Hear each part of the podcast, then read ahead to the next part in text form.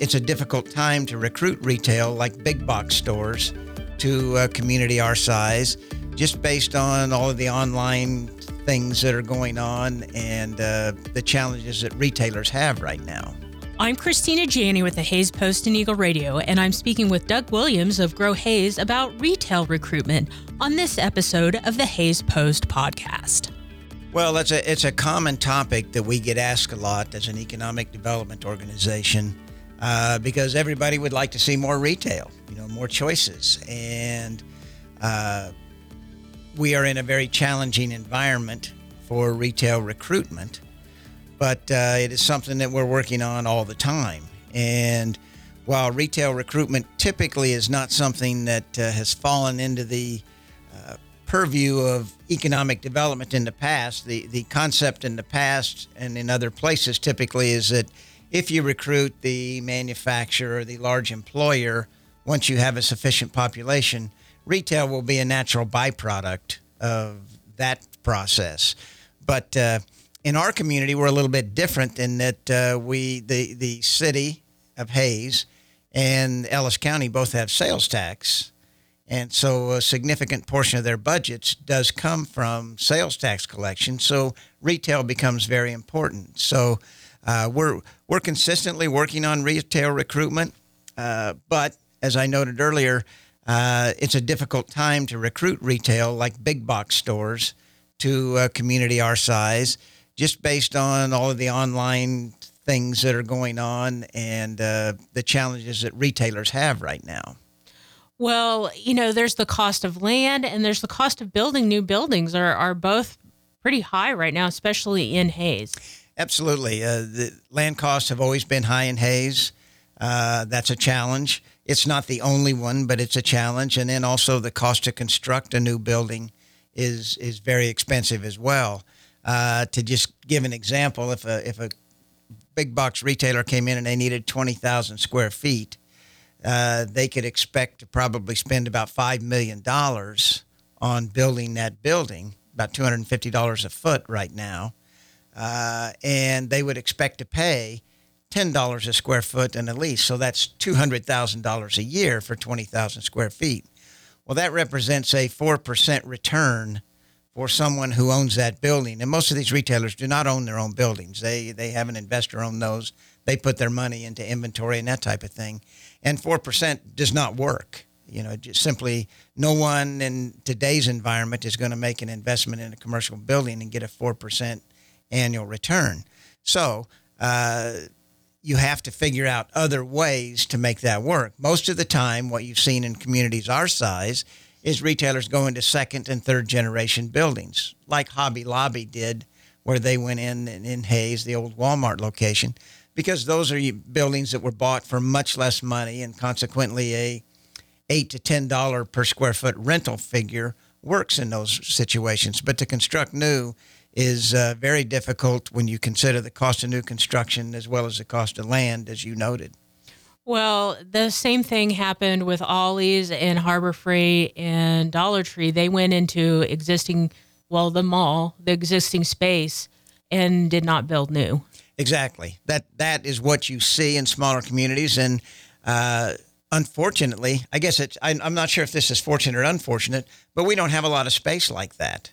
Uh, I know uh, I've, I've, seen other communities where a Marshalls or a TJ Maxx or PetSense or something like that goes into a community, but in almost all cases, in communities our size, they're going into older buildings because the cost of occupancy is just so much less in an older building than it is in a new build. Well, and population has an effect on that. A lot of big box and chain retailers or fast food don't want to go into a location unless there's a certain amount of population uh, that they can draw from. Definitely. Demographics always play a significant role in their decisions as to where they go, and not just the local demographics, but regionally. They look at the population because they know that communities like ours are, uh, we draw from a large area. And so they'll look at not only our geography, our demographics within, say, Ellis County, but they'll look at a 60 mile radius or thereabouts and the population that exists in that kind of a geography. Well, and warehousing and transportation can also be another factor. Like where in the the region is a warehouse for that company, and how are they going to get product to our location? Definitely, we've we as an example, we've talked to Aldi's before, the grocery store chain, and we would be a good fit for that company in terms of a, of a location they'd like to go. But we're outside their current distribution system. They don't go west from here. They go to Salina and then they go east and that kind of thing. So it's logistically for them, it's a challenge. And so that presents a reason why they don't come here. And, and uh, other big box stores are the same way. Well, and workforce is also an issue. We've talked about that many times before. Huge issue. Uh, you know, the, when you have 1.3% unemployment uh, and you take a everybody always talks about Target. We don't we don't fit the demographic for a Target. We just don't have enough regional population to draw from. But they would need two, three, four hundred employees, and that's just simply not available here right now. Right. Are there other factors that I'm not thinking of that we need to talk about? Well, I think I think the main thing that we need to people need to understand is we are we are consistently talking to people about coming here. We love to, you know, some specific areas that we'd like to focus on when you talk about retail or uh, some sort of department store like a Kohl's or a Marshalls, uh, TJ Maxx for clothing, Pet Sense, uh, restaurant wise. You know, we we consistently working on Chick Fil A. You know, they've been here the last uh, 60 days with their. I've seen the lines. Yeah, and, yeah, and, you would think that they would put a store here. Well, and I think they'd kill it here. They really Yeah. would, but they're very particular as to where they go. You know, they want a, a location that's close to the interstate, uh, Vine Street frontage. Uh, so they're they're not going. You know, you if you're not uh, half a block or a block north or south of I-70, they're not going to consider it. So those are considerations as well. And if, if you drive up and down Vine, it's not like we've got a lot of empty space. You know, you're going to have to knock down a hotel or do something like that in order to gain some space right on Vine Street. and to your point earlier, the people who own those properties are asking a lot for them. Well, they, they have a lot of value. The the the raw land that is available, uh, you know, there's really no raw land south of I-70 to speak of. The mall parking lot could house uh, a, a restaurant of some sort. There's enough room there.